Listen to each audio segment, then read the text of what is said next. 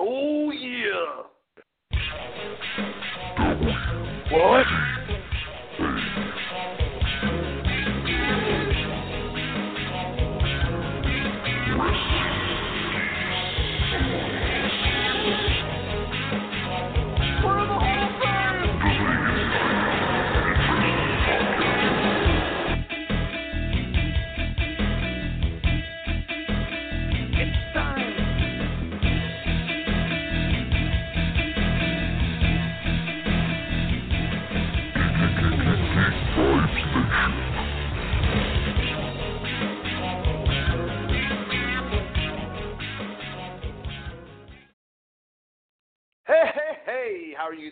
Doing out there in Geek Vibes Nation? This is your host with the most on the show that we love to talk about, Dane Alves with Wrestling Geeks Alliance.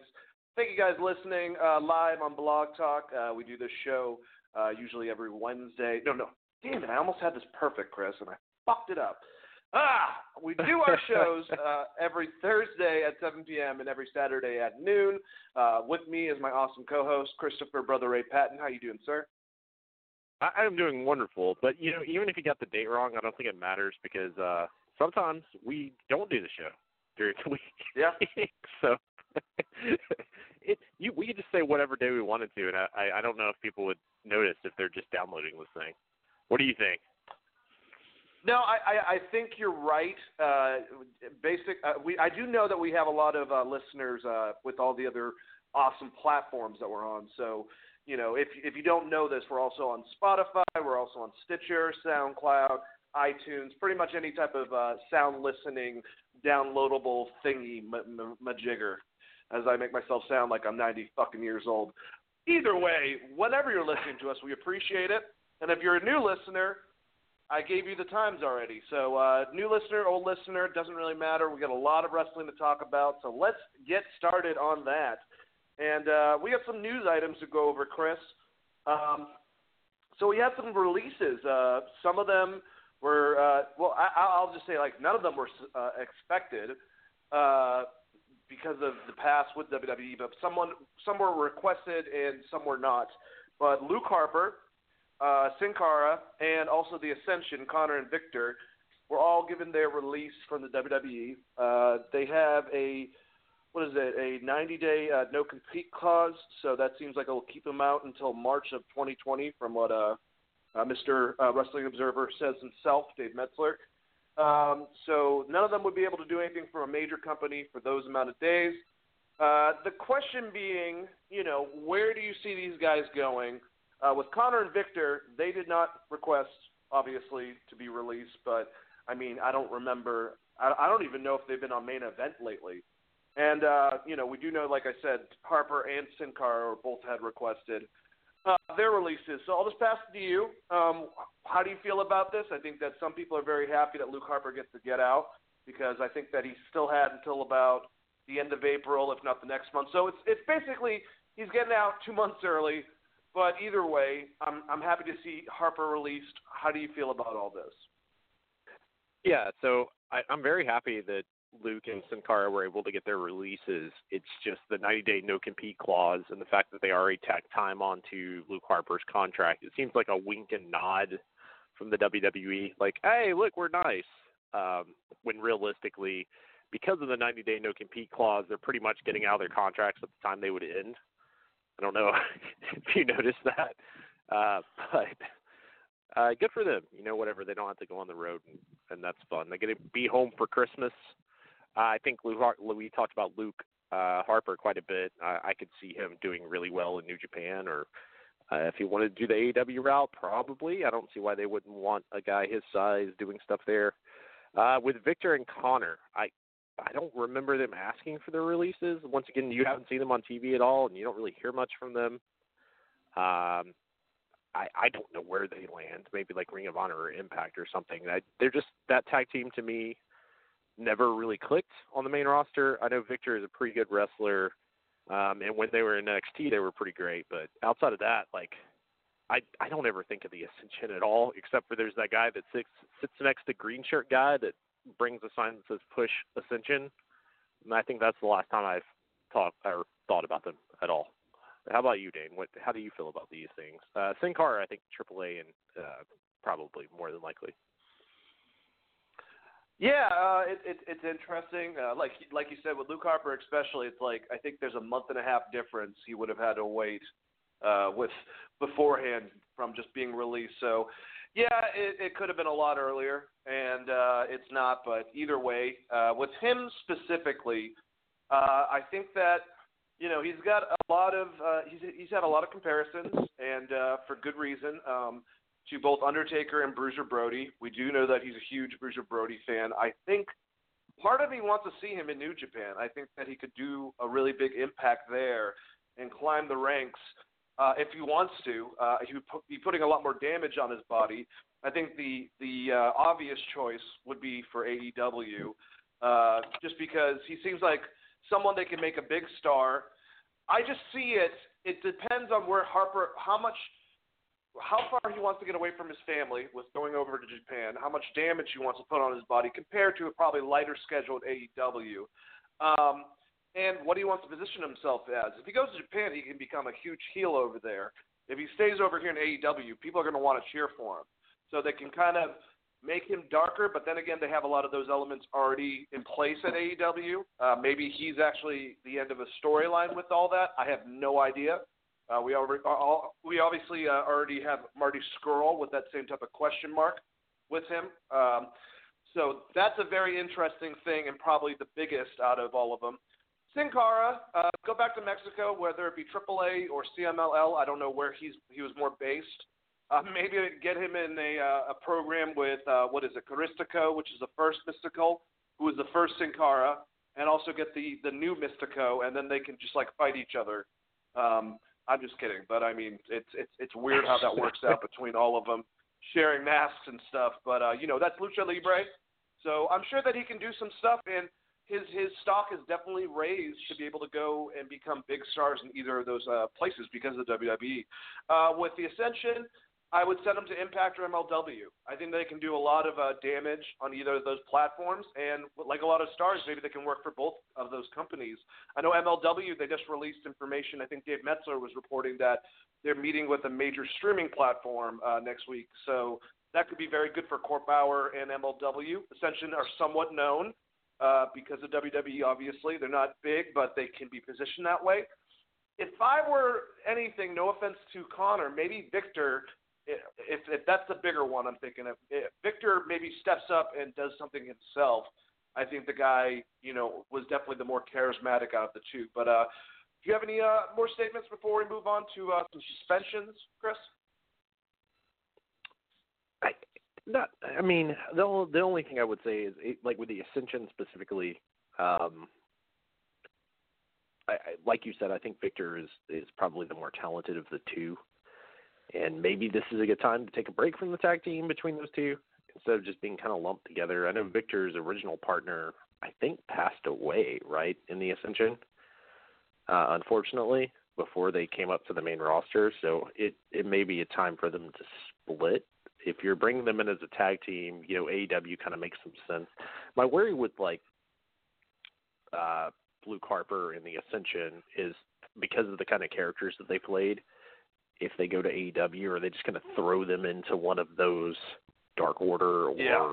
like one of those kind of roles? And I don't want to see that at all. Like I would much rather see Luke Harper go and and kind of be like uh, Albert from TNA when he was over there, kind of do his own thing and just be a dominant monster uh, from America, like almost like a Stan Hansen type character, as opposed to doing something with like Dark Order or being like a guy brought in. And the other thing I would say about Luke Harper is like, you know, they just brought in Wardlow and they already have some kind of bigger guys in those factions like uh Jake Hager. Um so I if if he does get signed by AEW, I just hope they utilize him correctly and kind of keep him away from some of that stuff. Uh but yeah, my my big hope would be that he goes to New Japan. I think that they're I don't want to say severely lacking, but lacking that type of character there. I think that he would be really, really great as just a badass American big heel in New Japan. No, I I completely agree with you. I just think that visually, I mean, obviously, like he he uh, he got a uh, what you call it a uh, talked about this last time. He got trademarks for Brodie Lee. I'm, I'm assuming he's planning on going to that name. He definitely has a Bruiser Brody type of complex. He definitely can interact and do some heavy matches over there. I just know that he's older in his career. Family's over here. He's got you know a child. Um, it just depends on what type of schedule and like I said, if he wants to kind of interact as a face or a heel, I think that out of all of them, Luke Harper has the most potential to do the the biggest things outside of WWE, basically.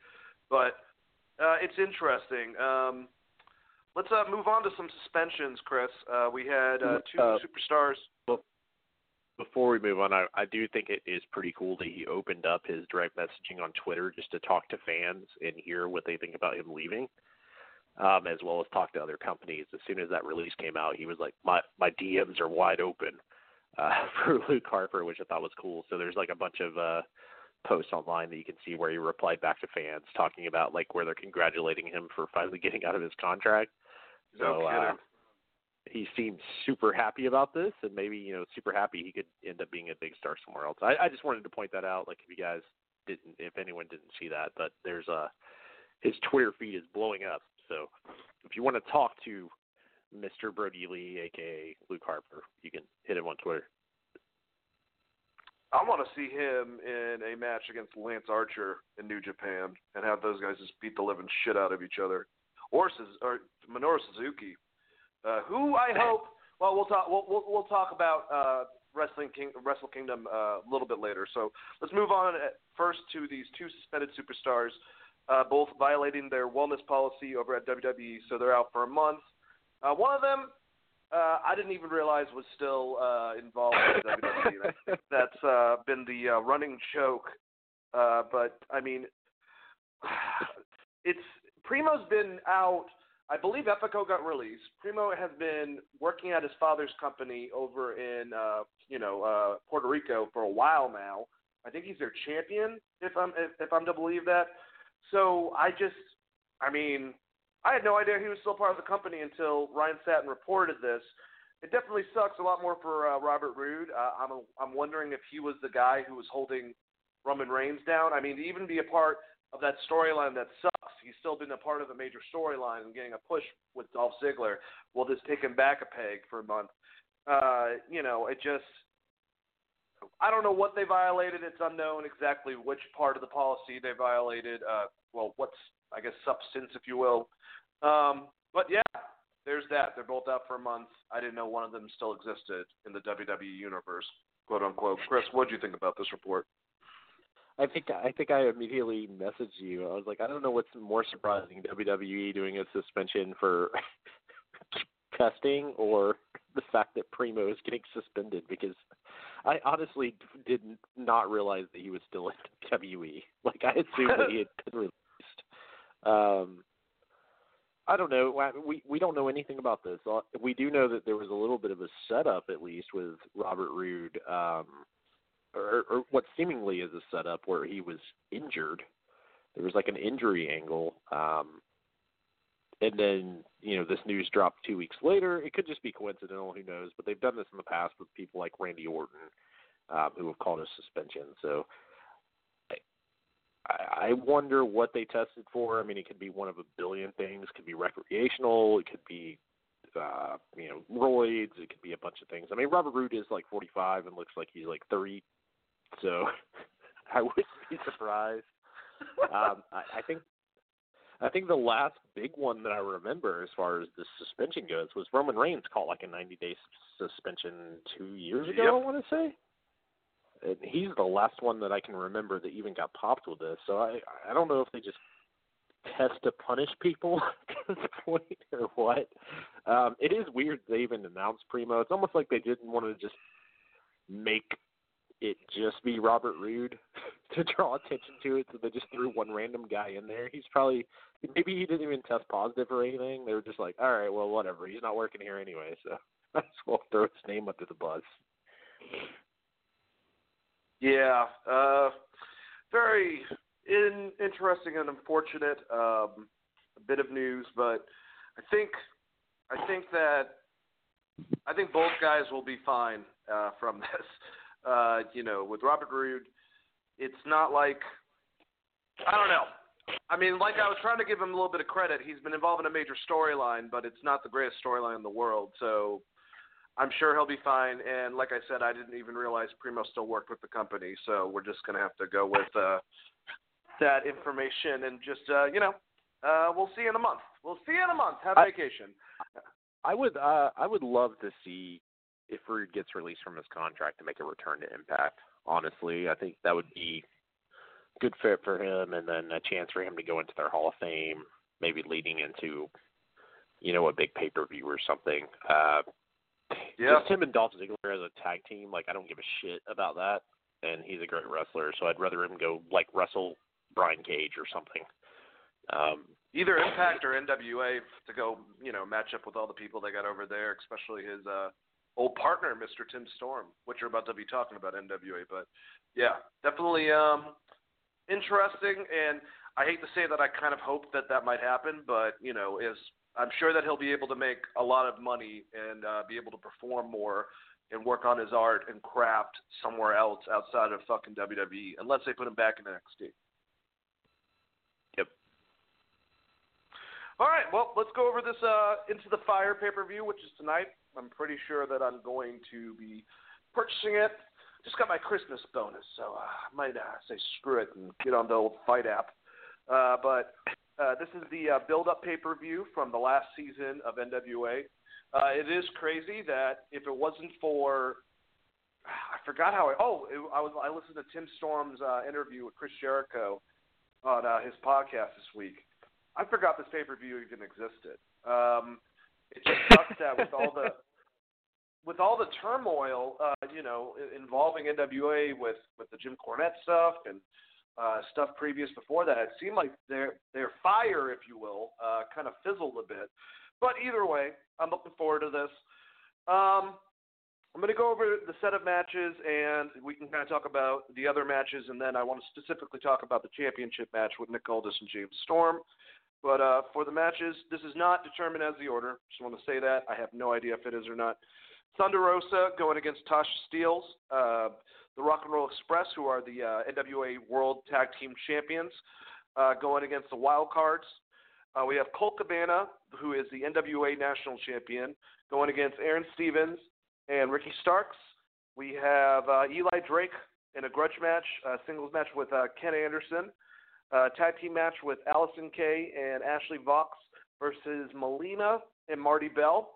And the singles match, I'm pretty sure was just added on here because of his popularity. The question mark going against Trevor Murdoch. And then obviously the championship match, like I said, with Nick Aldis and James Storm. Let's hold that one on pause, Chris. Just tell me, uh, you know, looking at these matches, stuff that you're excited about uh, to see with this pay per view tonight. Whew.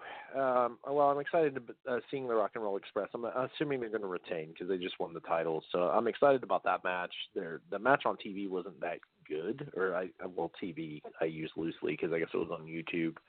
Um, I, I really like Thunder Rosa, and I'm assuming that she's probably going to win. I feel like that'll probably be a, a good match, and I like her character and what they're doing with her. Um, trying to remember all of the matches. It, Ooh. I mean, obviously, I'm looking forward to Nick Aldis and James Storm, and, and the question mark is super over. I'm assuming he's probably going to get a, a win against Trevor Murdoch. I wonder how much Trevor Murdoch's stock has kind of dipped since Jim Cornette's not going to be there. Uh, he seemed like he was the guy that was really pushing Trevor, specifically on commentary and stuff. So, I mean, Trevor Murdoch just looks like a dude at this point. He doesn't really move that well in the ring. He looks like a Murdoch. Like, let's just put it that way. yeah, I don't. I would assume that they're going to have the question mark go over on Trevor Murdoch, but uh I mean, nothing about this paper really is like must overwhelming for me. Yeah. Yeah. Uh, I don't think they did a great job of building matches. I mean, Colt Cabana as champion's fine, whatever, but there's there's nothing really that's like, oh shit, I got to see that, except for Nick Aldis and James Storm, which I think will probably be pretty good. I guess, I guess the bigger question is like, how do you separate your pay per view from your weekly TV show, specifically because of the way they shoot uh, their show. with that 80s feel. Like, how do you do that live? How do you make that work the Different. same way? And yeah, so that that's the part that makes me want to see it. Is just what are you going to do on a live show to make this thing have the same aesthetic and feel as your YouTube weekly show? It has this very 80s nostalgia thing going. Um, I don't know. We'll probably see a Canadian destroyer. so Probably six of them. six, six of them. Uh, Throughout uh, the night. Yeah, I mean, I, I think there'll be some decent matches on it, but I mean, the last like three weeks of television haven't really blown me away, and I think I think you hit the nail on the head. Uh, as far as the, with the controversy of Jim Cornette, it's like Jim Cornette is actually more over than their company is. And it seems like a lot of the fans that were just Jim Cornette fans have tuned out if you look at their YouTube views and stuff. And I wonder what that's going to do to their twenty dollar pay per view number, knowing he's not going to be there. And I think we also get the introduction of uh, God, what is his name? Uh, Wade Wade Barrett. Wade Barrett. Yeah. So I think we get him on commentary tonight. So that's I, I at least I think I'm assuming because this is a live show, he just got hired. So I'm assuming that he'll be on commentary. I wonder what they do to introduce him, but outside of that, like, yeah, I, I don't know. I, I felt like that show started out really strong. Jeff Cornette got fired. Um, he st- he was still there on commentary because it's a recorded show, which makes it a little bit weird. And then the matches they built to the pay per view are a lot of the same things we've already seen on the show repeatedly. Let me ask you one Um, that I feel interesting before we talk about the championship match. Just because both of these guys have both, you know, great mic skills, they're kind of a very mirror of each other. They kind of like set it up out of nowhere, but it is what it is. They've both been compared with their mic skills to both Austin and The Rock, which is obviously a huge compliment. But I actually like the pairing of Eli Drake, positioned as a heel, against Ken Anderson, positioned as a babyface. Um, I hope they kind of continue this feud from some type of tomfoolery or whatever they have to do. Uh, but once again, the setup was, I think, a week beforehand. They just put them into it. They've been building some of these other ones, but particularly storyline wise, nothing's been as good as the championship picture. But other than the championship picture, we'll, we'll talk about that next. Um, are you interested in see, seeing Eli Drake and Ken Anderson in a program possibly and in this match tonight? I, I'm more interested in seeing them in a program than seeing them in a match. like I don't think the match will be that good, but their promos. Uh, that I think that's the unfortunate thing is it kind of did get tossed in right before the pay per view, so my level of excitement is kind of stifled a, a bit by that. They're both great on the mic. Um, Ken Anderson's pretty decent in the ring, and Eli Drake's pretty decent in the ring. It's just I don't know that those two will be able to have a good match together. I could be completely wrong, but we'll see. They both work similar paces. Yeah. I, it's going to seem like a very, very WCW 1994 match, I think. Yep, I could definitely see that. And you're right. The the strongest thing they have going for them is building a program uh, with promos, and they try to do it within one promo right before the match and just throw them in the ring together. So very interesting uh, way of, uh, of booking that with NWA. But uh, let's talk about this championship match. I'm looking forward to Nick Aldis, uh, this whole uh, going against James Storm for the NWA World Heavyweight Champion. The the build up of Nick and Kamille, and what what did Kamille say to James Storm, whisper in his ear, how Nick caused James. Uh, well, actually, Kamille caused James to lose the title because of Nick Aldis and this rivalry that they've been building pretty well even before the uh, the show between the two guys. Um, we have Brian Hebner, who will be the referee for the first fall. This is two out of three fall. I, I forgot to say that. Um, and then Tim Storm will be the other one. The referee for the third fall, if necessary, will be determined on a coin flip between the two. Um, interesting match. I think the, this is going to be an awesome uh, old school NWA story driven match where both guys are beating the crap out of each other. There's probably going to be bleeding, but I I really hope you know I think Nick has had a great run and they can still use him obviously in the championship program, but he's been the champion on and off for a very long time. If not, maybe you know uh, besides that Cody uh, stint for almost I would say over a year. So I would love to see the Cowboy James Storm win the NWA title and have that around his waist at the end of it. What do you think about this championship match? And do you think that we'll have more elements of the story involving Kamille and these two gentlemen within this match tonight? Maybe even some involvement, Chris. I, I definitely think that she's going to end up getting involved in one way or the other. I guess the question would be if she turns on Nick Aldis. Um, Nick Aldis has played kind of a great in between heel baby face uh, with the whole Kamille storyline. So that, that's one of my favorite things they've done with NWA is, is that those promos leading in and and the way that announcer handled it. I can't think of his name right now in the interviews with uh, Nick Aldis and Kamille. And while he's like you, you she can say whatever she wants to say, but you literally think he probably beats her behind the scenes if she talks. And then he goes out and helps like Colt Cabana or something like directly after. So you kind of don't know. It's it's a good shade of gray. I'll say that. I think the match itself will be really really good.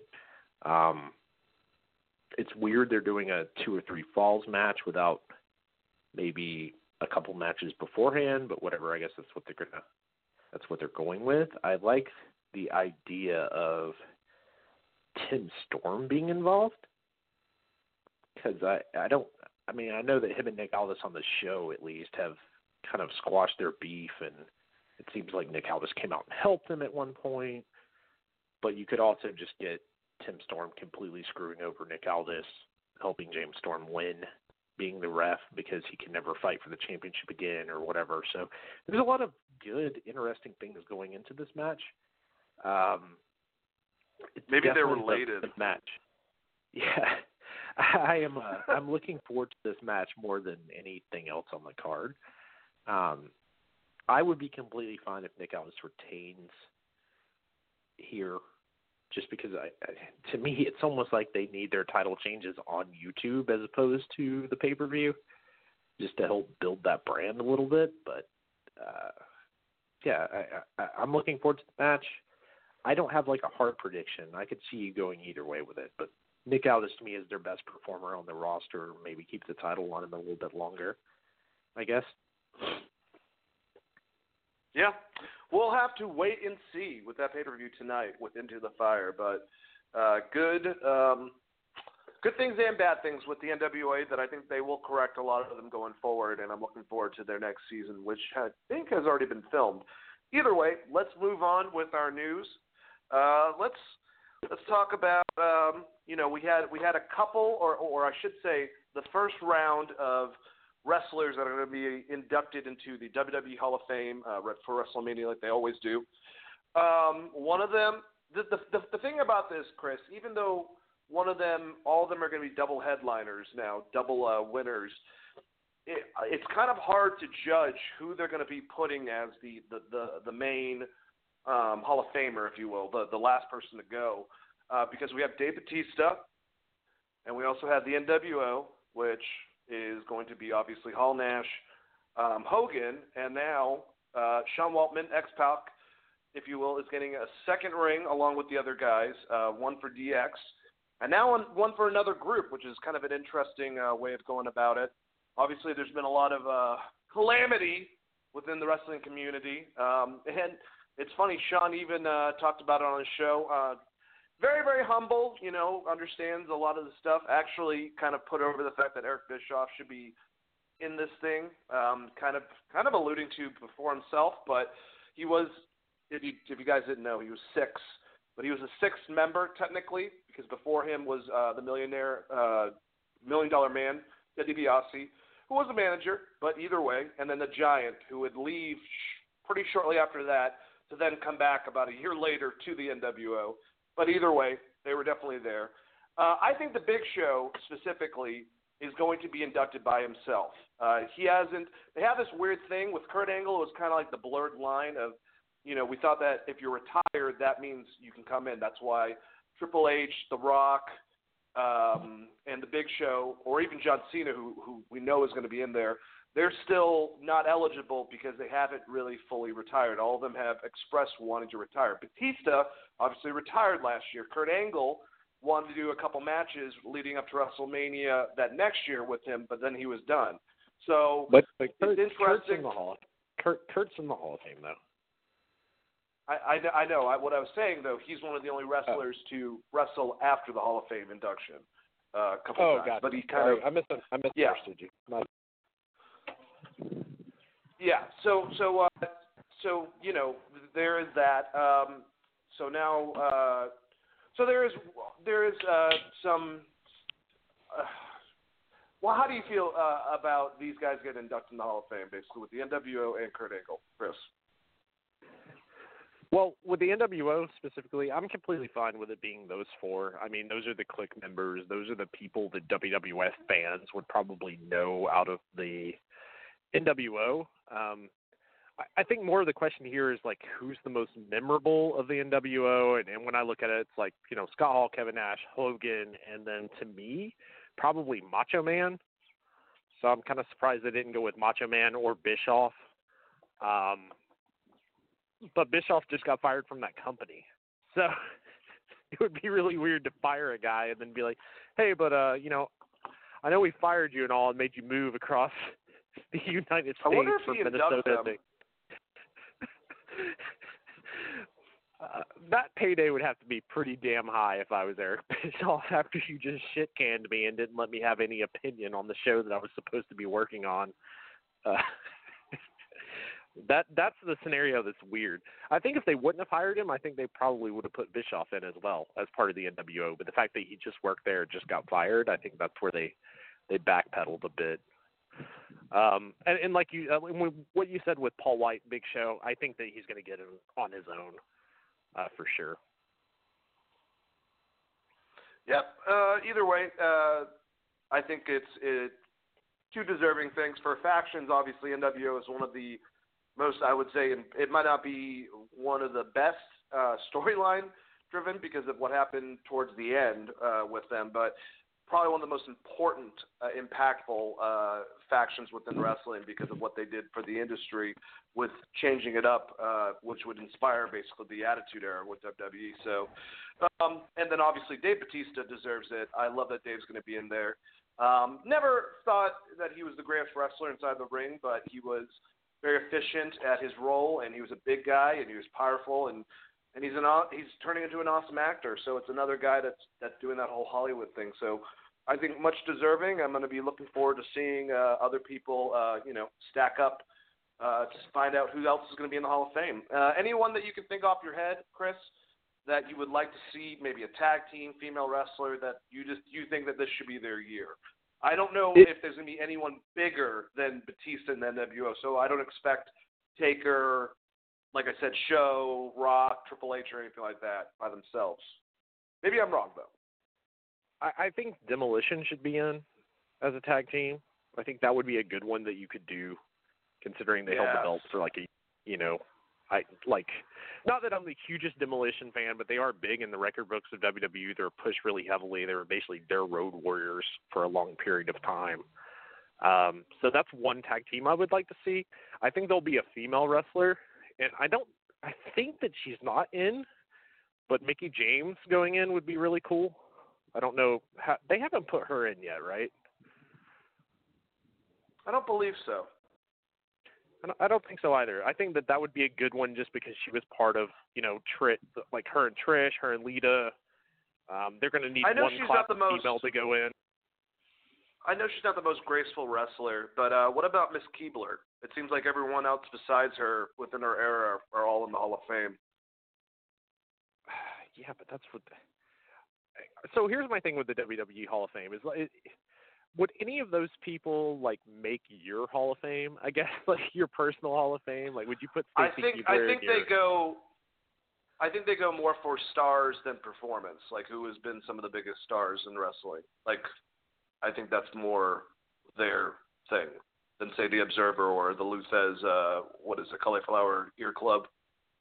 Yeah, I think I have to keep Stacy Keibler out just because she had that terrible entrance uh, to Kid Rock's cover of "She's Got Legs," so that alone would get Yeah. her out of my personal Hall of Fame. but as far as someone that, I mean, she was a huge part of it. I think that she was better as a commissioner, and uh, actually, to me, the best stuff that she did was in WCW, which is, you know, Is Vicky a little funny a little funny to say, but uh I could see that. I, I think you probably go. To me, you go with like Mickie James. I would love to see Demolition. I don't think they're necessarily going to get in. Um, we'll see. I, I don't know who else they're going to induct because they're starting to run out of people, especially when they start doing these groups.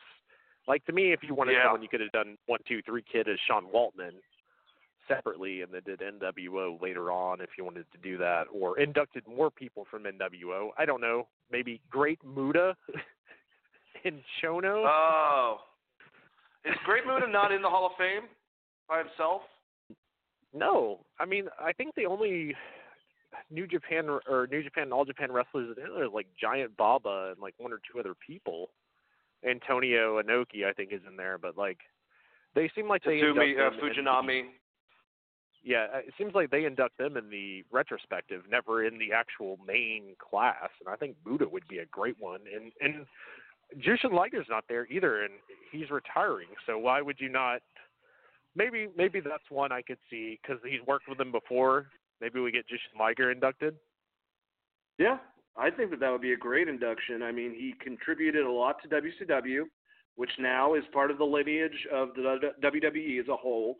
Uh, and obviously, that NXT match that he came back to have with Tyler Breeze was huge uh, for them as of recently. So I would love that. But uh, I guess uh, let's move on, and uh, we'll have to see for the next couple of weeks uh, who else will be inducted. But it'll be interesting to find out who gets in the WWE Hall of Fame this year. And hopefully, it's not anyone that will be like Hillbilly Jim, where it will be a boring fucking induction for six hours that takes up most of the goddamn thing. it was like six Sorry. hours, but half of half of his damn half of his damn induction speech was him just quoting shit that Jim Ross said during his induction speech. I think that was the worst part. Ugh, He's like, God, you guys remember terrible. when Jr. did his induction speech?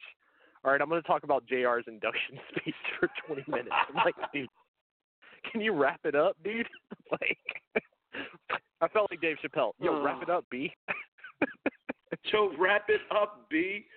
Oh Lord. you better wrap that gavel up, Judge. All right, uh, I guess let's talk about TLC. Um, God, I gotta stop going into WWE related stuff. Uh, like uh, I'm about to get my hair pulled out of my fucking head. This actually, I will give it. I like SmackDown last night. I do like a lot of the positions of the storylines with some of these matches, and the card on paper actually looks pretty good. Now this is subject to change. I have no idea what the order of the matches are, obviously, but not only that, they might add three of them just tonight, right before the fucking thing, which kind of screws up us most of the time doing predictions in the first place. Uh, you know, just because they change so often and get added. Uh, but let's either way, we'll go over the matches. Um, we'll do them one by one, and we'll just give our predictions on who we think is going to be the winner. Uh, Viking Raiders uh, Open Challenge for the new for the Raw Tag Team Championship. It's kind of hard to predict this one. I just realized that. Um, I didn't even notice match was on here until I just read it just now. But um, once again, like I said, added on match. Uh, Viking Raiders. I, I can't even. I'm trying to. I'm trying to like think of who the fuck is over. Okay, this is an easy thing. Now that I think about it, AOP is going to answer the challenge. They're going to come out. They'll probably have a bruiser match, and then AOP is going to beat the Viking Raiders and take the tag team champions to the new faction with Seth Rollins. Uh, is what I would assume. If not, if it's anyone else, I see Viking Raiders going over. Chris, what do you think is going to happen with this match? with with AOP specifically, is Kevin Owens booked on this card yet? Because I don't. They didn't announce so, the match no. on Monday, so you could do AOP and then Kevin Owens fucks them over. So I Yeah. I think that's probably a good call, but I would assume that Kevin Owens screws them over just because I don't think they want Viking Raiders taking a big loss on a pay per view right now because they're trying to build them. So you could have a big bruiser match and then stunner stunner, Viking Raiders hit their finisher, win. That would be my guess of what they're going to do, unless they announce that Kevin Owens is wrestling Seth Rollins later in the night, who has a broken pinky, by the way. So maybe not. All right, so how do you like this idea instead? The people that open the challenge is actually current day Animal from, Legion Doom with the whole outfit and a hologram of Hawk, and he can just stand on the apron mostly and just kind of like say "What a rush," and they end up winning the titles over the Viking Raiders. I think that would be awesome. Um, I think that's gonna happen, but, but I'm down for hologram. Damn it. WWE! Wow. You have the money. You have the money to do this. Uh, or, or Tupac, whatever hologram you want to use. Anyways, let's move It, over. make, it makes me worried that they'll just put that. Would that makes me a little worried because what they would inevitably do is just put two random guys in Road Warriors outfits, and then just do hologram Hawk doing their What's Heidenreich doing? Uh, good question. is he Uh. teaming with? Uh, is he is he teaming with uh, hey. Glacier somewhere? LOD uh, LOD three thousand is Gene Snitsky and fucking Heidenreich. They come out and they'll they'll be they'll have uh, Paul Ellering's um, pinky toe uh, as their manager. Um, yeah. I don't Hey, think they're to going talk bring about? Snitsky back. Uh, was wasn't the last angle he was used in was trying to like physically abuse a pregnant lady and murder her child? I don't remember that, but probably, man. He was like Psycho Sid if if you you sucked everything good about Psycho Sid out of him, and just still have the fucking dude chilling there. Um, let's let's move on to the table match that none of us want, Chris, between Rusev and Bobby Lashley. Um, I like that Rusev.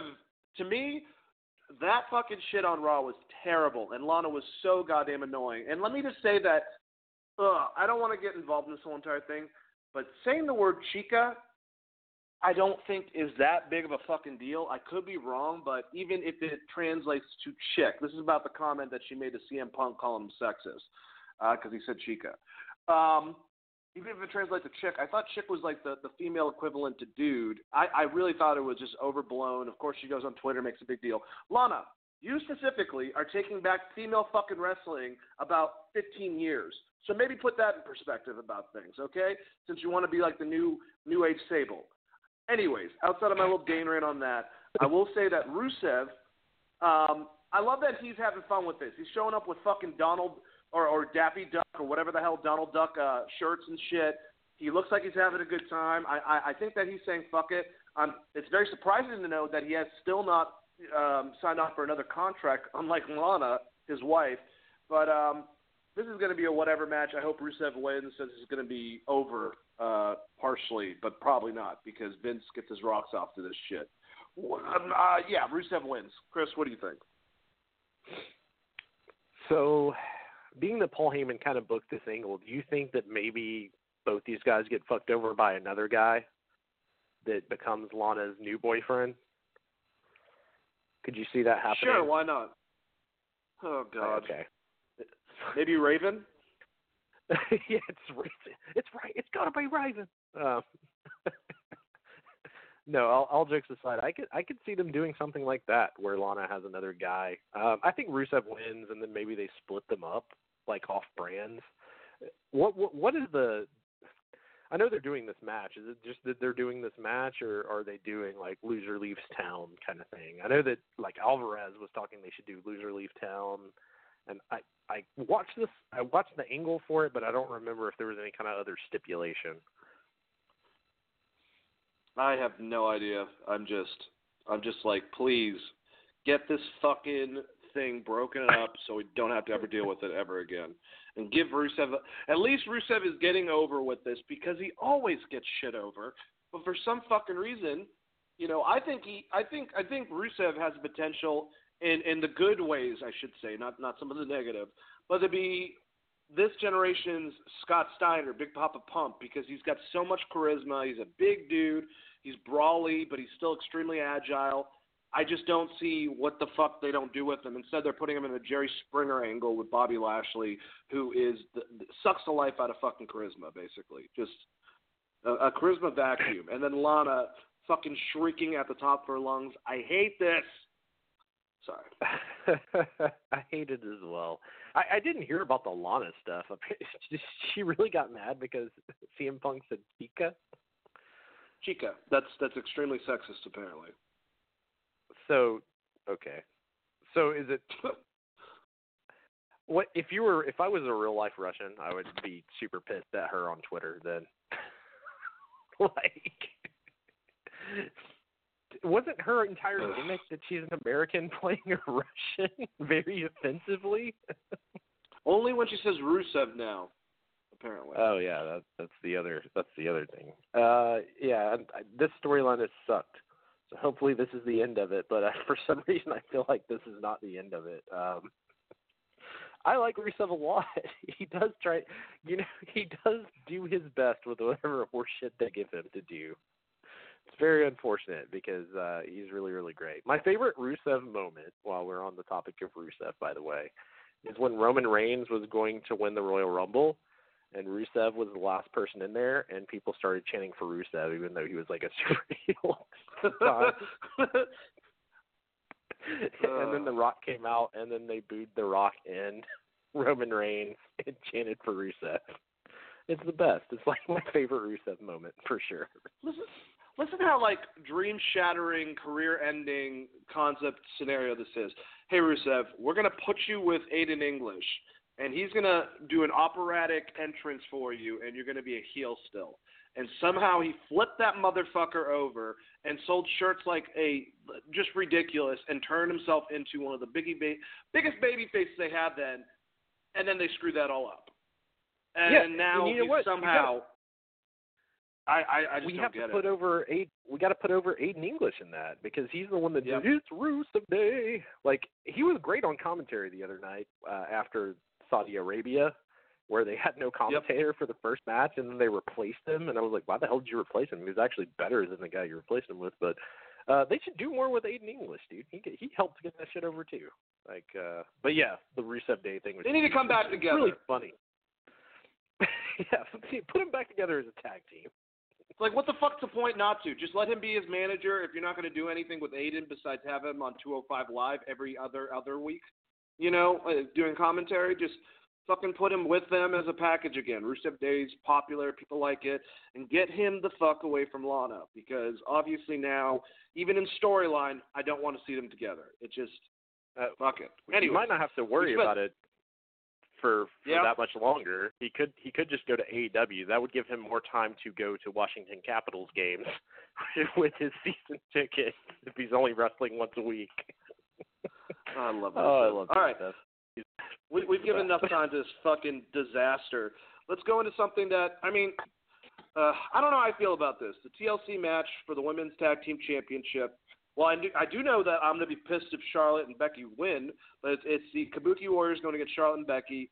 Uh, Kabuki Warriors have, even though they got the better of them, almost, you know, had a potential to lose against both these fucking ladies uh, in in in handicap tag matches.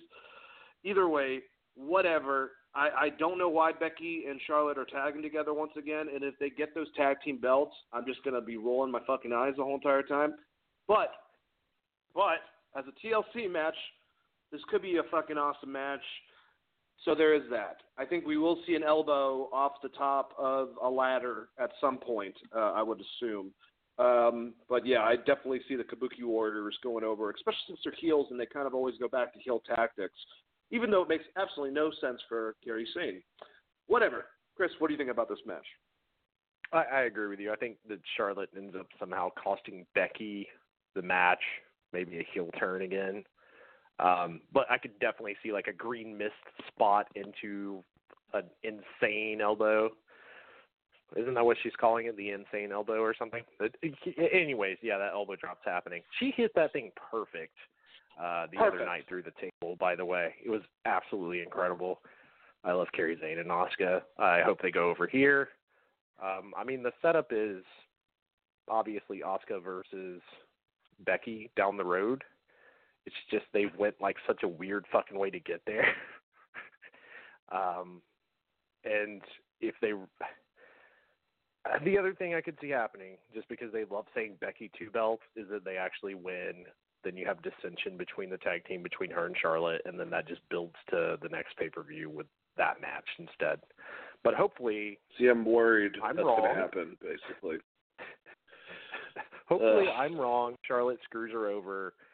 Um, they do that feud If that to beat does- Charlotte, and Asuka challenges her for the title later down the road.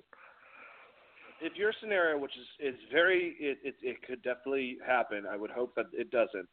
If that happens, I know that uh, apparently, you know, with Shayna going against Rhea Ripley next week for the title, and we'll kind of get into that uh, later. And what they're saying is that Vince wants to pull Shayna very soon, trade Shayna for Asuka and another female of you know whoever you want for Kairi Sane and put them back in NXT for Christ's sakes. Because I just, or at least Asuka for Shayna, I think that that's an even trade. Because I just don't. If they fucking lose these tag titles, what do they have, and what have they finally reduced Asuka and Kairi Sane by default to? You know what I'm saying? Yeah, no, I agree with you 100%. I I don't know. Here's the problem: there doesn't need to be women's tag belts in general. No. There's It's one not big enough team. division. Like, who are they wrestling? It's like having the million dollar title. To, like, Oh God. it doesn't fucking mean anything because there's no other female tag. Like, where's the iconics? Chris, what's more um, impactful title-wise between a 24/7 title and the women's tag team? I mean, the 24/7 title because there's a bunch of nerds trying to get that thing.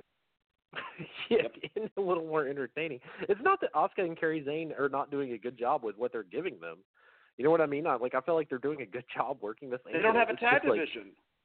there's no other tag teams.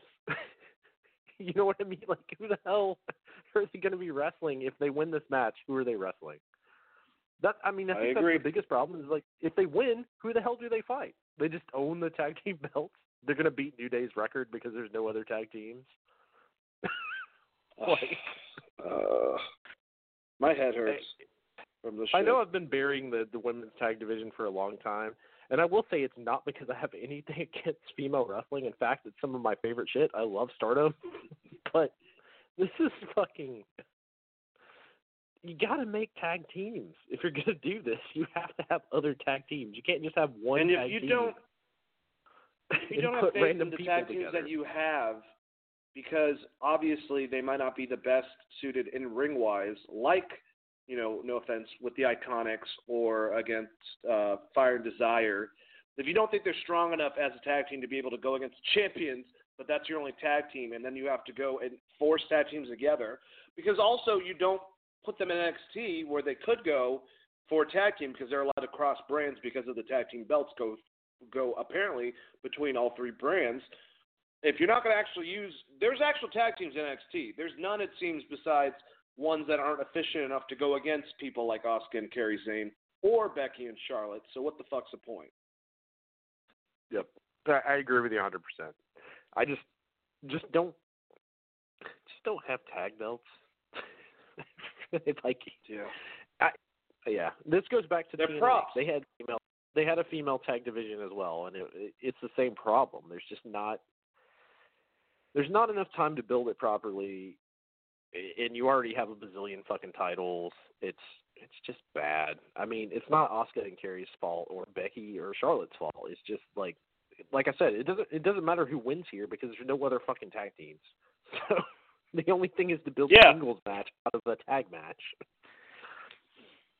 Yeah, and I think that, you know, what they're trying to do is elevate titles even more by having Becky and Charlotte involved, but I think they're elevating it way more than the actual tag teams they have outside of uh, the Kabuki Warriors. So they're always going to have problems. I want to get to the next match, Chris, because I think for having this probably I think will be the strongest match and might be the best match of the night between Aleister Black getting uh, his door answered by Mr. Buddy Murphy.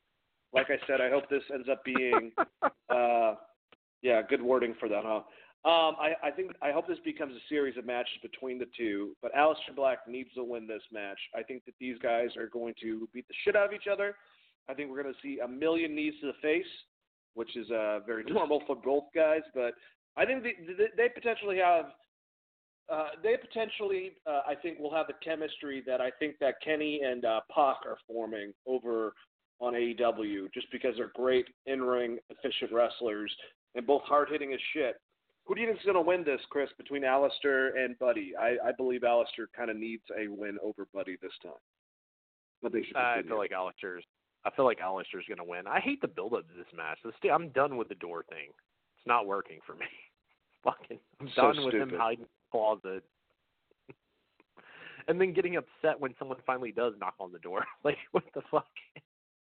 Um, I someone pointed out to me the other day that Buddy's been doing a lot of Kenny Omega recently with all the V triggers and and high knees. So I, I that's going to be interesting to watch this now with that frame of mind. Uh, I like Buddy Murphy probably more than Aleister Black, but I feel like Aleister Black is going to win. Uh, and that's not Aleister Black's fault. I'm just I feel like they're going to continue this thing with him sitting in a dark room. Uh, the dissension between Andrade and Zelina made me think that maybe after this Lana Bobby Lashley thing is done, they're going to do something with Zelina and Aleister. Oh um, God. And, and and that could be awesome because I feel like I mean, he's a decent promo. We just got to get him out of a dark room. So maybe him and Zelina together would help with that. Uh, I think this is going to be easily, probably, if not the best, one of the best matches uh, of the entire night. They're both good workers. My worry is they're going to, instead of just having them have a good match, they're going to give them like two minutes and have Buddy Murphy die, uh, which will suck because I would love to see like a good, at least 10 minute match between those two because Buddy Murphy is, uh, what did I used to call him, Mister Pre-Show? Because he was he was yeah like the Shawn Michaels WWE's of the pre-show there for a while. Secret. yeah, yeah, I agree. I man. mean, and if anyone should go to NXT, dude, Buddy Murphy would. Buddy Murphy would be great down there. no shit. I would love to see Aleister also back, just because they have fizzled him off so much, and I was worried about this since he came up. Like Aleister, honestly, was you know uh, very quickly becoming one of my favorite wrestlers. Uh, what a year ago, maybe a year and a half ago, when he was in NXT, and my God, they've just it's it's amazing. And you know, I mean, I got to put blame where where blame is due. This might be Vince, but I know a lot has been heavily involved with Paul Heyman, and this is not working with the fucking room shit, and this needs to end. And I'm hoping, like you said, this is not just Aleister getting a quick win against Buddy Murphy. Build off this. If these are two guys that apparently Paul sees so much potential in, let them have an awesome fucking match. Um, th- these guys could wake the crowd back up if you have after a lull period. If you have like one of the bigger matches, these guys could get everyone back into it. And uh, yeah, just uh, stop the room shit. Yeah. Just that's they Man, they need they need Aleister to they need Aleister to get a strong win, but I just I don't want to squash. I think I the idea is like Aleister versus Braun or Aleister versus Brock. You know, a, a build up to that. Um, I I just always assumed that Brock would answer the or knock on the door. I feel like they kind of busted their nut too early on this with the with yep. the door thing fucking break the doors down. Anyways, I know it's walls, by the way, everyone. Just if you're also, you know, the last weird thing about this is I like that Aleister Black is able to just book his own fucking matches. There's no general manager. There's no one that's like, no, Aleister, you have to wrestle tonight. you can't just sit in the no, closet. I don't, because I have to fight. All right. Uh, SmackDown Tag Team Championship match. We have the New Day, who are the champs, going against the Revival. This is going to be a good match, but I've seen it a hundred fucking million times. I don't want to see the New Day lose the titles because I just don't think it will be worth it.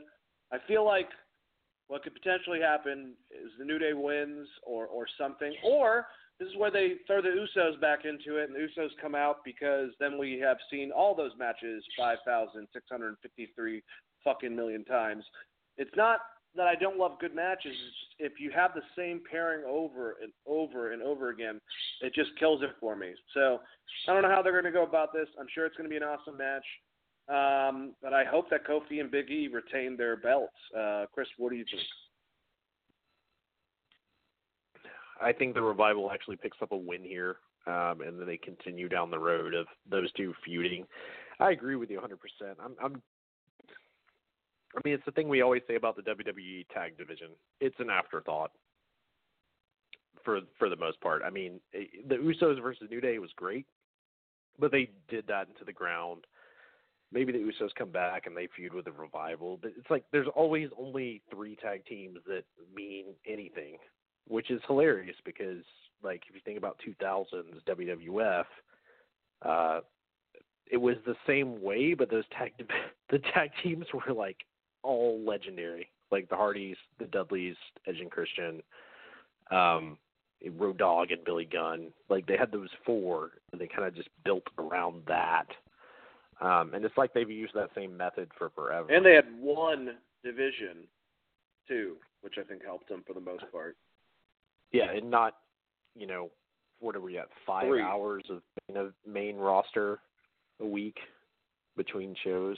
So God, what? Um, that's the thing. Isn't isn't it weird, Chris? Like if we think about it, the female tag division itself, especially if it's supposed to be cross brands, it doesn't work out because they don't have enough, uh, you know, tag teams developed even between the three brands. But if you were to make one universal tag team champion thing that do the same thing that the women's thing are, with all the great tag teams they have for each brand and have so much rotating between them, I think it would be a hell of a lot better. You could still have certain tag teams on each show, but a traveling tag championship that goes between all of them and creates different storylines than just trying to fucking do the same exact ones over and over again. This is just like what a year ago when it was Usos, New Day, Hardys, The Bar. That's it. And now it's the same fucking thing, but you put in the revival, take out the Hardys, and you put in the. I, I can't think of another tag team. You know what I'm saying though? I guess the Viking Raiders would be a good example over um, whoever. But I just yeah, I don't think it's working like this. I mean, you know, New Japan is guilty of this too. When the Young Bucks were there, it was just like Guerrilla Destiny Yep. versus the Young Bucks every fucking week, or Lij Maybe versus person not Young an Bucks. evil. Yep. Yeah. so I, It's kind of still like that I- for the most part. Yeah, and at least with AEW, it seems like with their tag division, they have like five or six really strong tag teams that they can move either way, which I appreciate. I actually like what they've done with their tag division. The only Yeah, thing I don't like is the fact they don't tag in and out. I'm like the Jim Ross of this podcast. No, I agree with you. I think when when it comes down to NXT and, and, and AEW, I think NXT the way that they position their matches and work on the actual matches themselves, like how they have them in and out, making sure they have. I think they do that more efficiently, but I think that AEW has a way stronger tag division than anyone else. You know, it's just it's crazy how that works. Yeah, but uh, I, I don't know. I it's just crazy for me to think about how strong Kofi was until that Brock match, Oh, and now just back in a random tag match with a revival who probably should leave WWE. Honestly, yeah. like I, they don't want to be there. They don't like being there, and they're never going to be pushed as top stars because they're little dudes, and Vince hates little dudes, and they're not funny enough to be God, a new day. they would be so efficient in NWA, and I know that obviously a lot of people would clamor for them to go to AEW because Bucks versus Revival. But I think if you put them on NWA, that those are some stars that will help out over there, like I, I think they could use. So I agree with you. Um, let's get to I, I think this. New Uh, Japan. Could you imagine them in New Japan? oh yeah, that would be fucking awesome. No, that They're like a little be, yeah. club. They would be fucking having amazing matches over there. There, there's so much good shit that they could do. They could do the same thing that Chris Jericho did: sign a contract, work New Japan in AEW, and then be they would be fucking great. Like And then get managed I- by I- Tully or something like that. Get him away from fucking Shawn Spears because that's boring. Oh yeah, man. I mean they could get managed by Arn and Tully. Oh God, stop fucking with me. All right, let's get to this uh, Universal Championship match. Uh, we have the Fiend Bray Wyatt going against the Miz. I will say, man, I, I like some of the stuff they did last night. I know it's cheesy horror. It kind of was like, um, what what are those movies that some of them are great, some of them are terrible. Um, See evil with Kane. No, no, no, no. Uh, paranormal Activity. They try to pull some of that shit on it, and I think that they did actually um, a pretty good job. They, they've made this pretty creepy. It's just Bray's got to fucking destroy the Miz, and I don't see where they're going with this. Even though it's going to be, you know, Firefly Funhouse Bray and not the Fiend. Do they like? What, what can they do? Have someone dress up like the Fiend and come out and just destroy the Miz or some shit? Like I don't, I don't understand where they're going with this. But the setup for it, I don't think has been uh, too bad. I think that Bray's been pretty creepy within this. I just, like I said, I have no idea why he threw the Miz into it. What, what, what do you So think's going I- to happen? Who do you think's going to win? So I think the big thing here is this non-title match, and they've said non-title match a bunch. So maybe Yeah. the Miz win against Mr. Roger Bray, and then he has to fight the Fiend. stupid. So congratulations, you beat Bray Wyatt. Now you have to fight the Fiend, and then he just gets murdered. Uh, that's my guess of what's happening. Just just because they keep specifying it's a non-title match, it seems like that Miz might get a weird win, and that'll piss the Fiend off, and then he gets murdered from there. I just I don't know. I they've not done anything to make you really want to see Miz in a title match recently. So I, don't- I it's At I, all. I think that everything's been fine. Like their promos and stuff's been fine. It's just like they've done dick all with the Miz for a long time, so it's just hard to. Like I also don't buy into the Fiend going to kill Miz's kids, which I think is what they're trying to tell me is happening. Yep. They're, I mean, they're on a It- reality TV show. Like, am I going to tune in to Miz and Mrs. the Fiend's just like taking a shit in their coffee pot or something? Like, fuck. Oh God. I can Um, suspend disbelief, but some of this is like, but he's on a reality TV show. you know what I mean? Like, it's just some of this shit is just too far, too far out there. Yeah, I agree with you, man. I don't know. It's gonna be interesting also to find out what this this version of Bray Wyatt, um, how he goes about his matches, and if they're gonna try to pull any tomfoolery by trying to like double him. Like I know a lot of people would cringe at the concept of trying to do like a double Undertaker or some shit like that, but I could see them fucking doing that. Maybe even like putting putting Abyss. He he comes in to be like a you know a uh, what you call it um just do his normal thing as an agent, and Vince like, we're gonna put you in the fiend costume and have you come out there and just beat the shit, just just destroy the Miz with Bray Wyatt. I mean, that'll just like that, that. I mean that'll just piss people off because the Abyss is a way better wrestler than Bray Wyatt. They'll be like, why isn't that Fiend Yeah. wrestling? why isn't that version wrestling? And then they can have then they can have that version of the fiend, uh, you know, uh, managed by uh, weirdo uh, Bray Wyatt. You know, maybe they'll do that. I don't think so. Well, hey, let's talk about dog food. In the TLC match of the night, the only actual TLC of the match tonight, uh, officially, we're having Roman Reigns go against King Corbin. I have Yeah. not liked the storyline at all. I have thought it was terrible. Um, I will say that you know when it comes down to Roman Reigns, I like the reaction he got last night. You know, everyone wanted him, including me, to come out and, hit- there and beat the living shit out of King Corbin. So I guess they got me in that whole perspective. But other than that, I could care less. Uh, but Roman Reigns needs to win this. He'll probably end up getting fucked over by Corbin, and everyone will hate it even more so than the actual match and uh, you know um, build up itself. Chris, what do you think? Dane, Dane, you're a mark. Didn't you hear what Corbin said? This is old. This is the way you get old school heat. Fuck. God damn it. This is gonna suck. Damn it. One, they have no chemistry together. We've seen them wrestle before. Um, I don't care how many gimmicks you throw at this match. It's going to be a bad match. Hopefully, Roman gets a win. It ends this, and we don't have to hear about him versus Corbin. But I highly doubt that's going to be a thing. So I feel like this will probably continue. Maybe Corbin somehow, like you said, by hook or crook, gets a win. It sucks. I'm tired of like it's the big dog is a nickname. He doesn't actually think he is a dog, Corbin. Um, it makes him seem retarded as a heel, or not very smart, I should say. Excuse my language there, but I I don't I don't fucking get what they're going for, dude. I don't get it. I don't either. I don't get it. I do not understand it, and um, yeah, that that's uh, that's that's the thing. Uh, two matches I could see being added, uh, possibly, or actually three. Something involving Shinsuke for the Intercontinental title um, could be added to it. Obviously, the U.S. title, we've been having AJ and Rey Mysterio go back and forth. Maybe actually give them 20 fucking minutes to put on an amazing rematch for the U.S. title would be awesome. And uh, also, um, you know, Seth Rollins and Kevin Owens. So who knows? We'll have to wait and find out. I know that, like you said, Chris, uh, Seth has a pinky injury. He broke his pinky finger. So uh, How is maybe he- if he gets How over is that, he not using this? How is he not using that as a heel way not to wrestle? I hope he eventually severe does. injury. he should. Um, I have a very severe injury. I can't wrestle. Kevin, you're gonna have to What do fight you want from me, you I can't people? What do you want from me? I have a pinky I'm out here with injury. a I'm out here with a broken pinky. Oh man.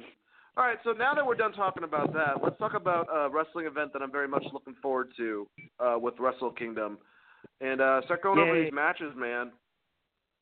Uh, so we have. Uh, I'm just going to go over both uh, cards um, from start to finish. Once again, uh, I have no idea if this is the final card or if this is the lineup of the uh, said matches. We have uh, uh, so, two nights so this this for Wrestle. this will be the final card. Just heads up. Uh, they're they're doing the tag tournament right now, so that card is pretty much confirmed for Wrestle Kingdom. I don't think there'll be any changes to it. There's not going to be any big the only one I'm uh, wondering tour. Maybe maybe they do this whatever their their event is that they have after Wrestle Kingdom. It's just really weird that you know Jon Moxley also besides Lance Archer assaulted Minoru Suzuki. That's a match that everyone's been clamoring for, and they're not putting that on either night.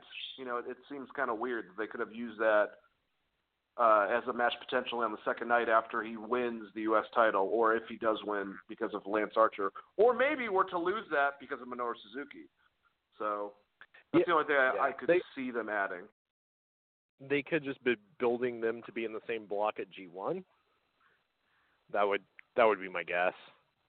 They just put Yeah. them both at G1, especially because Suzuki didn't wasn't in G1 this year, and that was kind of like his whole gimmick was killing people that were in G1. So I'm assuming that's where they're going with that one. Well, either way, let's go over January 4th's um, matches. Uh, we have the first one of Jushin Thunder Liger retirement match, which will be. Uh, I mean, listen to these these names I'm about to say. Tiger Mask tagging with the great um, uh, Sasuke, uh, Tetsuji Fujinami, um, and obviously Jushin Thunder Liger, with El Samurai in the corner, going against uh, Ryusak uh, Taguchi, uh, Tachido, uh, oh god, Takiyawa, uh, Sanjiro Otanami, and uh, Naoki Asano with um, Kobayashi uh, in the corner of theirs. That's a pretty big lineup. All these guys are extremely old, but either way, I love the fact that all of them. And it's a great Sasuke. I think I, I pronounced that wrong uh, before. Apologize. Trying my best over here. Especially Fujinami, man. He is so old at this point, but it'll still be great to see them all interact. We're getting another uh, retirement match the next night, so this is not his last match technically, but it'll be it'll be fun to see all these guys interact in the ring together. And uh, Taguchi somehow made it in there. Anyways, uh, Chris, what do you think about this retirement match? The first of yeah, two. So we're getting so we're getting two. So I assume he's getting a win on the first night, right? Um, it should be a good match. I man, so hard with these over exaggerated tag matches and a or or New Japan. Like um, it'll be a good match. I I don't other than that I don't have a, a ton of thought on this one. It's this is one I probably would skip. I'll probably skip through maybe. I don't know. If I'm I mean, honest. dude, isn't isn't Tatsuji Fujinami like as old as Ric Flair? He fucking went against him for the NWA title in the '80s. I'm just saying. I'm not trying to be a dick, but like, uh, it, that's like, that's just well, ridiculous. I, is is is I- I Tiger think- Mask the first Tiger Mask too? Like, is this the first one? yeah, you know what's funny though? They'll still have a better match than like some people on the main roster because they're going to give them time to work.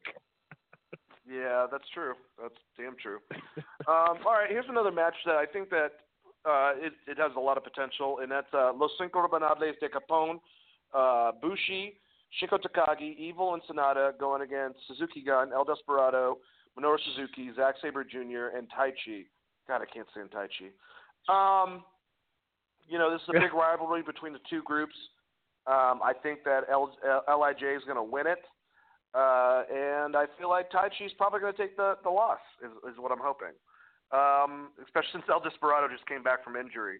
But Minoru Suzuki, he's always, you, you don't know what you're going to get with Minoru, and I think the whole point is to have some type of showdown between Shingo and him, since they're kind of the represented tough guy or evil for that matter.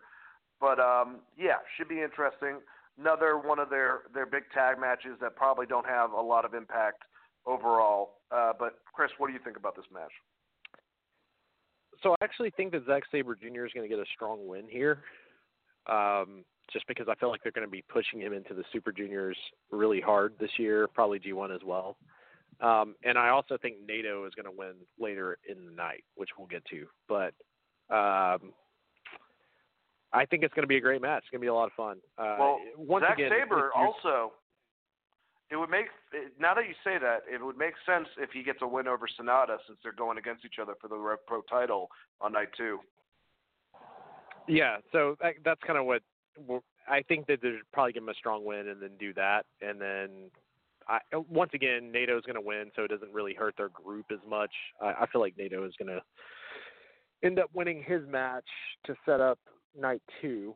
Um, I could be completely wrong, but I, I feel like that's if I channel my inner Gedo, I, I feel like that's where I would go with it. Um, yeah, I think this is going to be a great match. Actually, it's going to be a lot of fun to watch for sure. Zack Sabre Jr. is an absolute monster. I think we don't talk about how good he is enough on this show. We should just have a segment where we talk about how good Zack Sabre Jr. is. Incredible, incredible. All right, so we got Chaos. Um, no, no, no. Wait, is that the next match? Yeah, so we have Chaos, uh, Yoshihashi, uh, Toru Yano, uh, Tomohiro Ishii, and Hiroki Goto going against Bullet Club with Chase Owens, uh, Takahashi, Bad Luck Fale, and Kenta. Uh, Kenta and Goto, that's gonna. This is a match that's gonna set up them more with one of them beating the other because they have a an actual title match for the never open weight the next evening. So I feel like Kenta I, I don't know. New Japan's not like WWE. Like usually, if one of them beats the other, that means the other one's going to lose to the other, sort of fucking thing. But I feel like Kenta's probably going to get the beat the uh, probably some some cheap way. We'll get a, a, a pin over Goto to set off set up, um, you know, uh, potentially throwing off the the scent uh, for the next night. But who knows? Uh, what do you think is going to happen with this match, Chris? I kind of agree with you on that. Uh, I, you know, I feel like they thought Shibata would be able to get cleared. Is the other thing, and he's not going to be able yep. to. So that that is like a dark cloud hanging over this match. The Shibata, because everybody wants Shibata versus Kenta, right? That's the that would be the yeah. real money match, but he's not cleared. So I feel like maybe he screws him the first night, and Kenta gets Kenta loses, you know, afterwards. I, I feel like that's where they're headed with it. All right, so we have IWGP Heavyweight Tag Team Championship.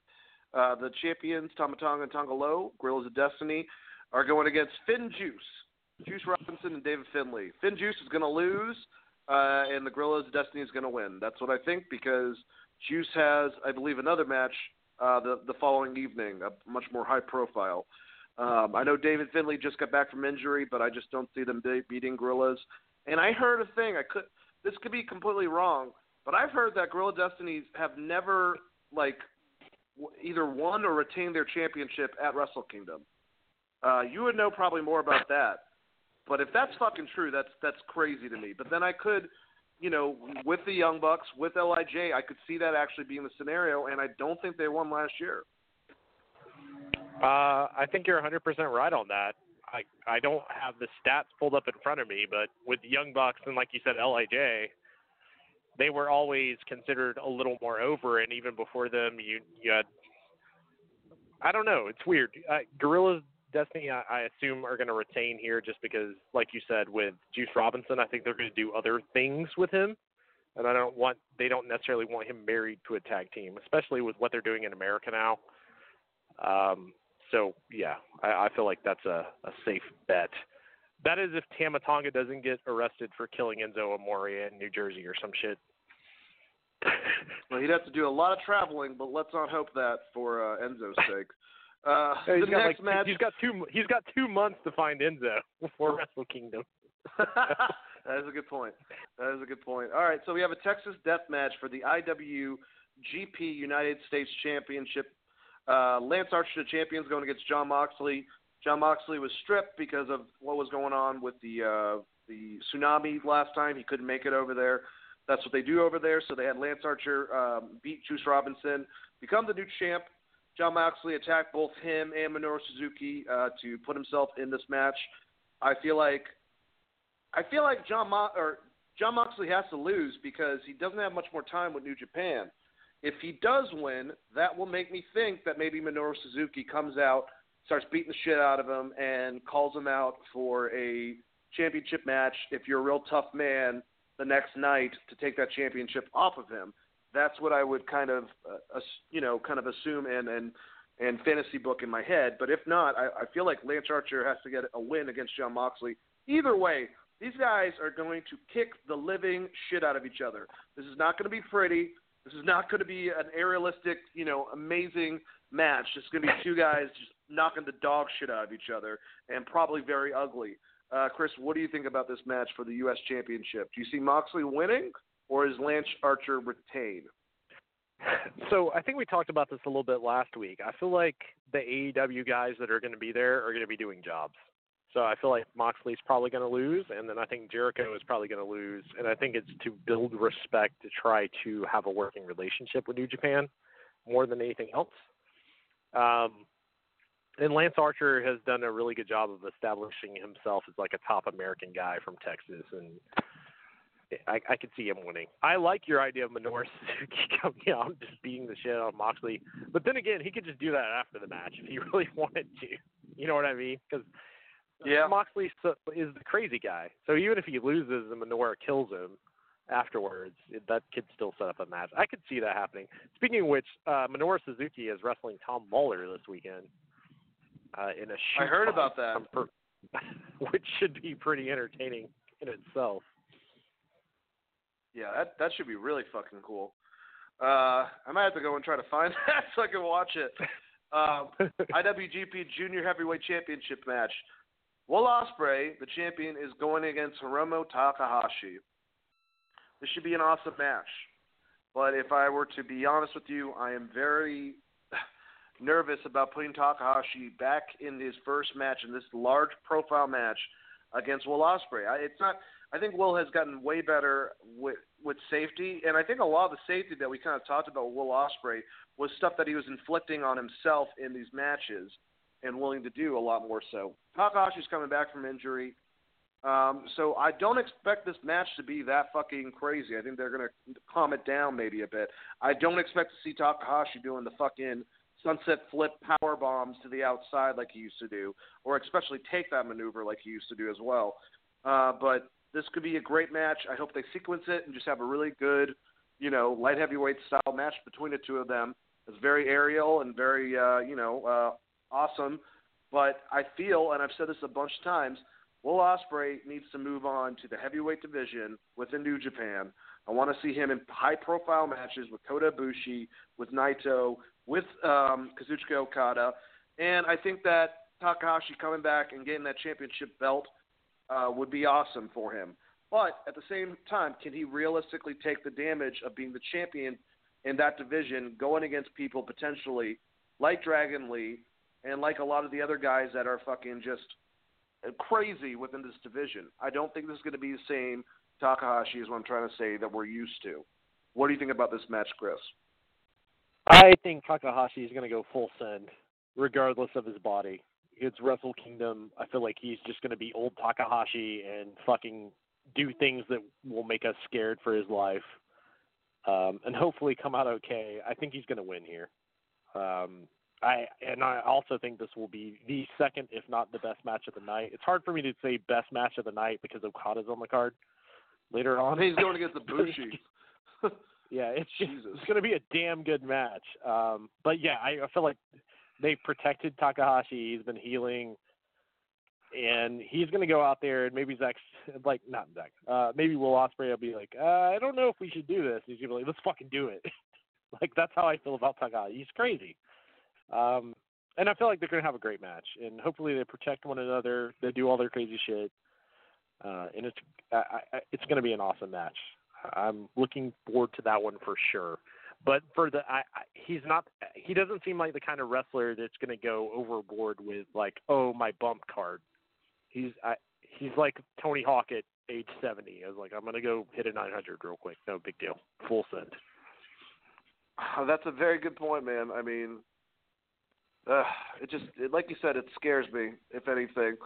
All right, so we have the Intercontinental title match. So this is the big thing.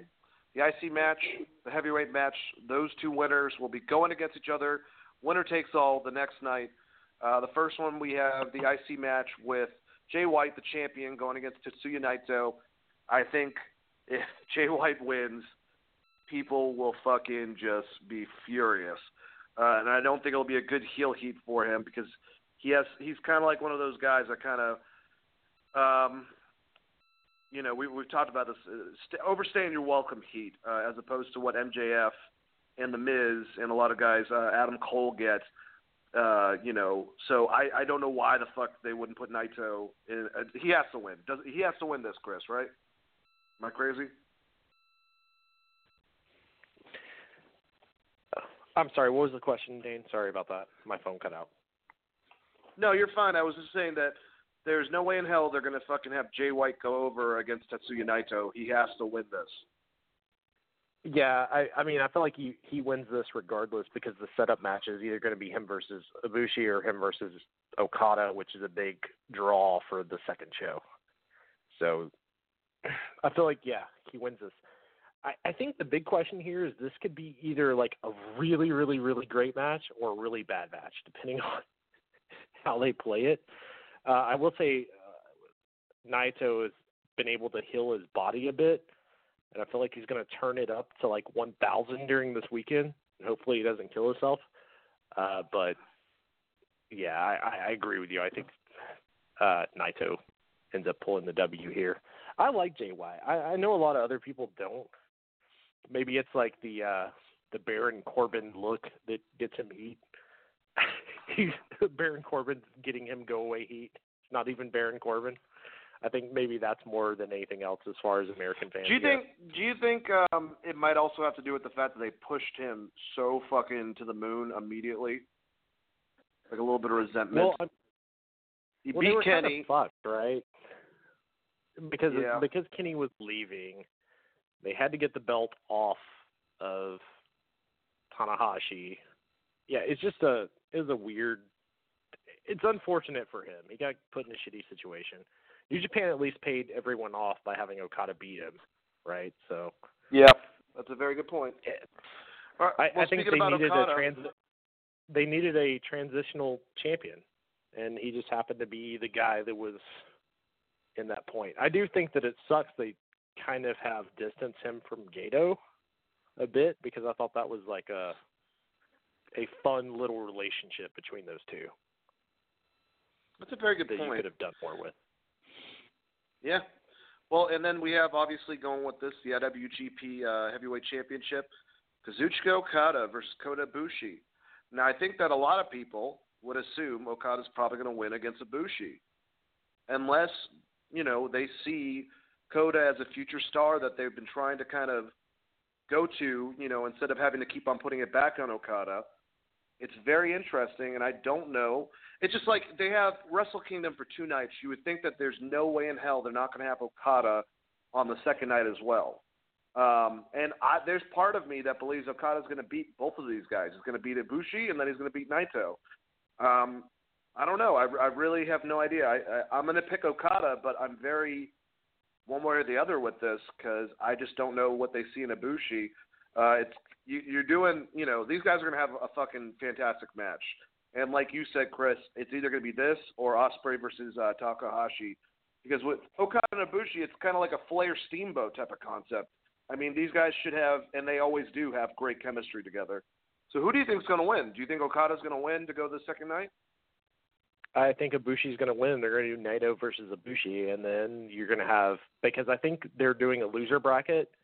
So the following night, you're still going to get Okada, but it'll be Okada versus Jay White, and then I think Na- Naito walks out with the title, both titles.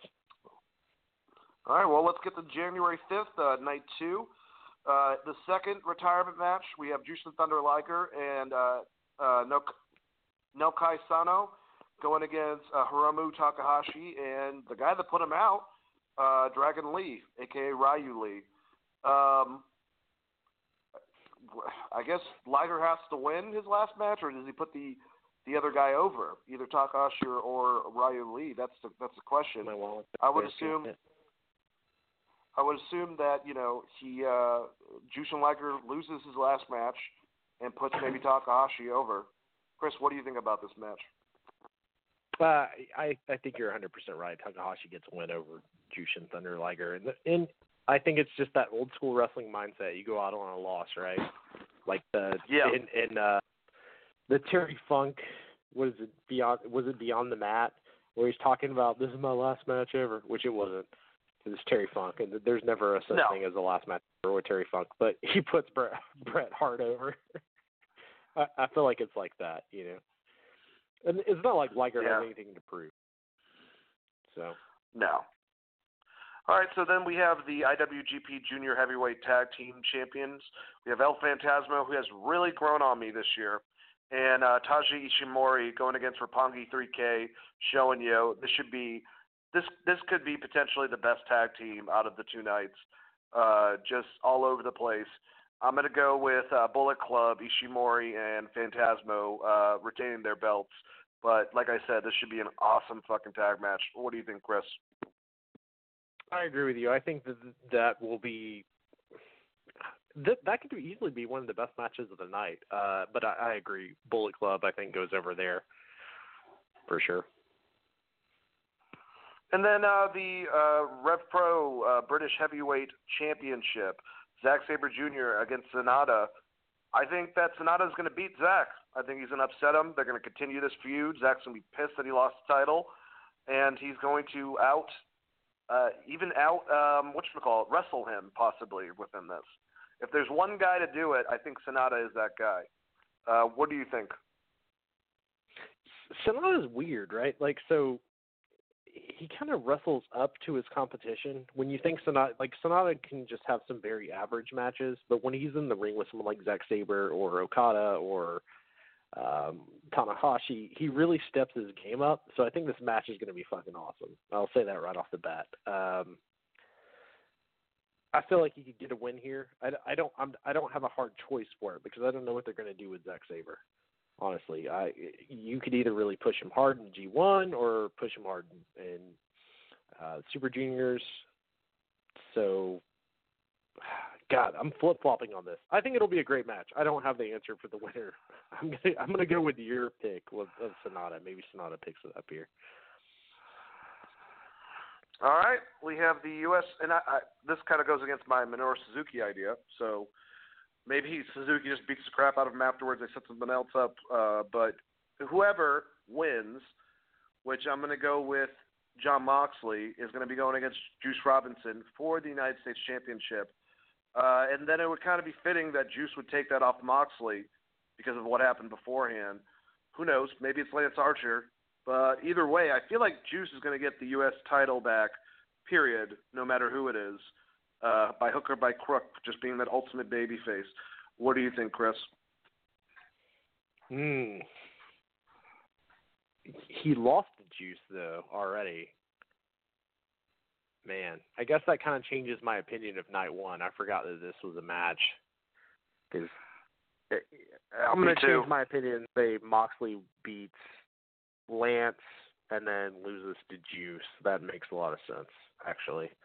You have two AEW guys lose on the same night, um, and that builds a relationship. I, I still feel like that is a thing, by the way. Uh, both of those guys taking losses to help build that relationship back.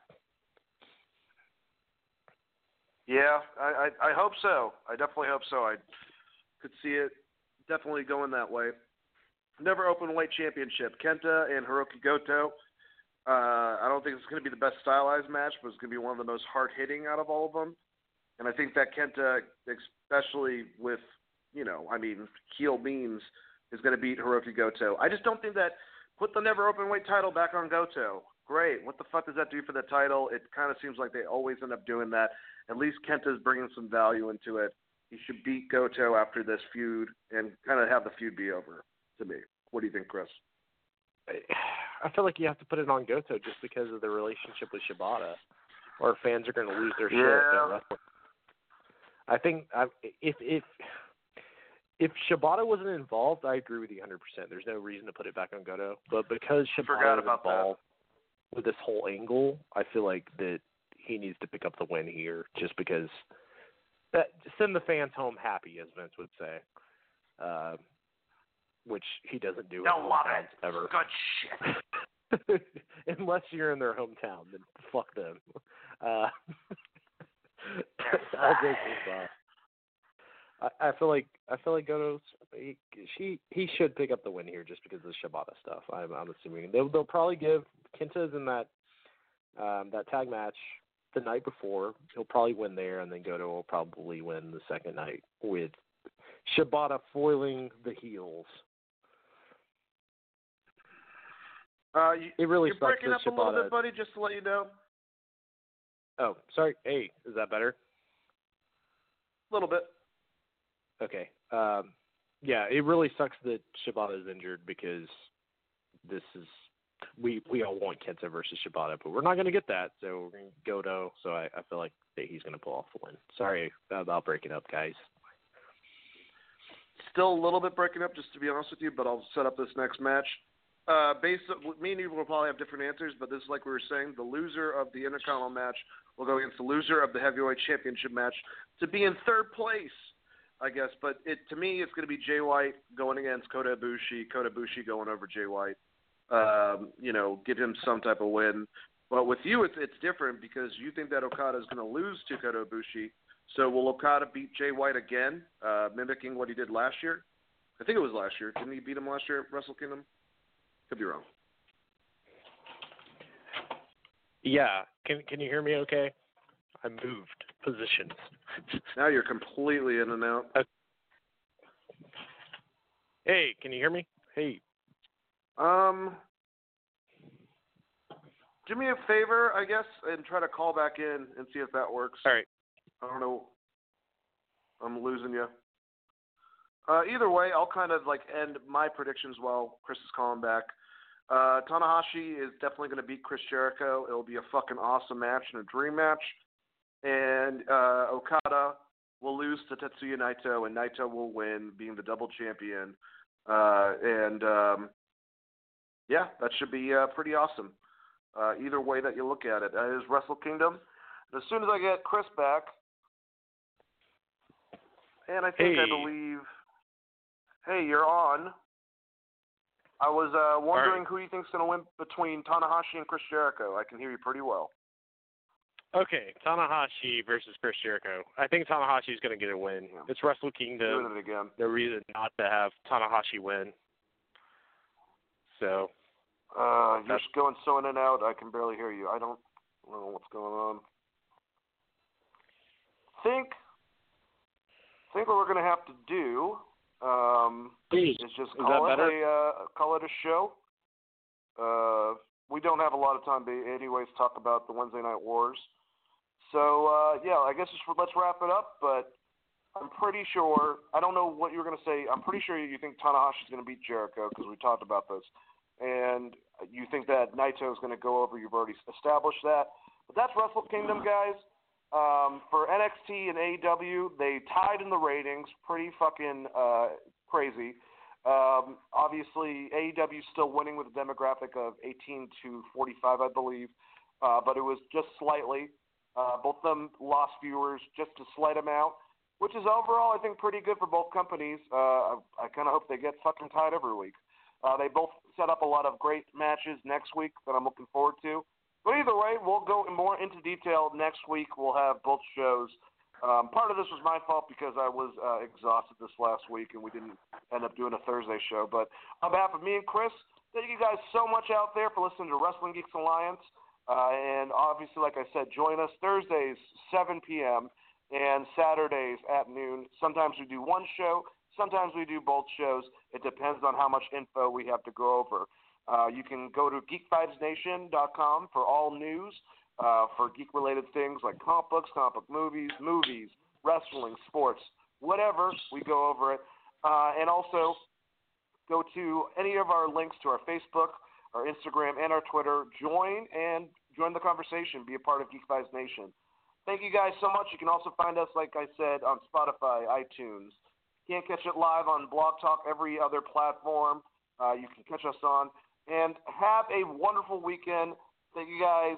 Let the Geek Vibes be with you, and peace out.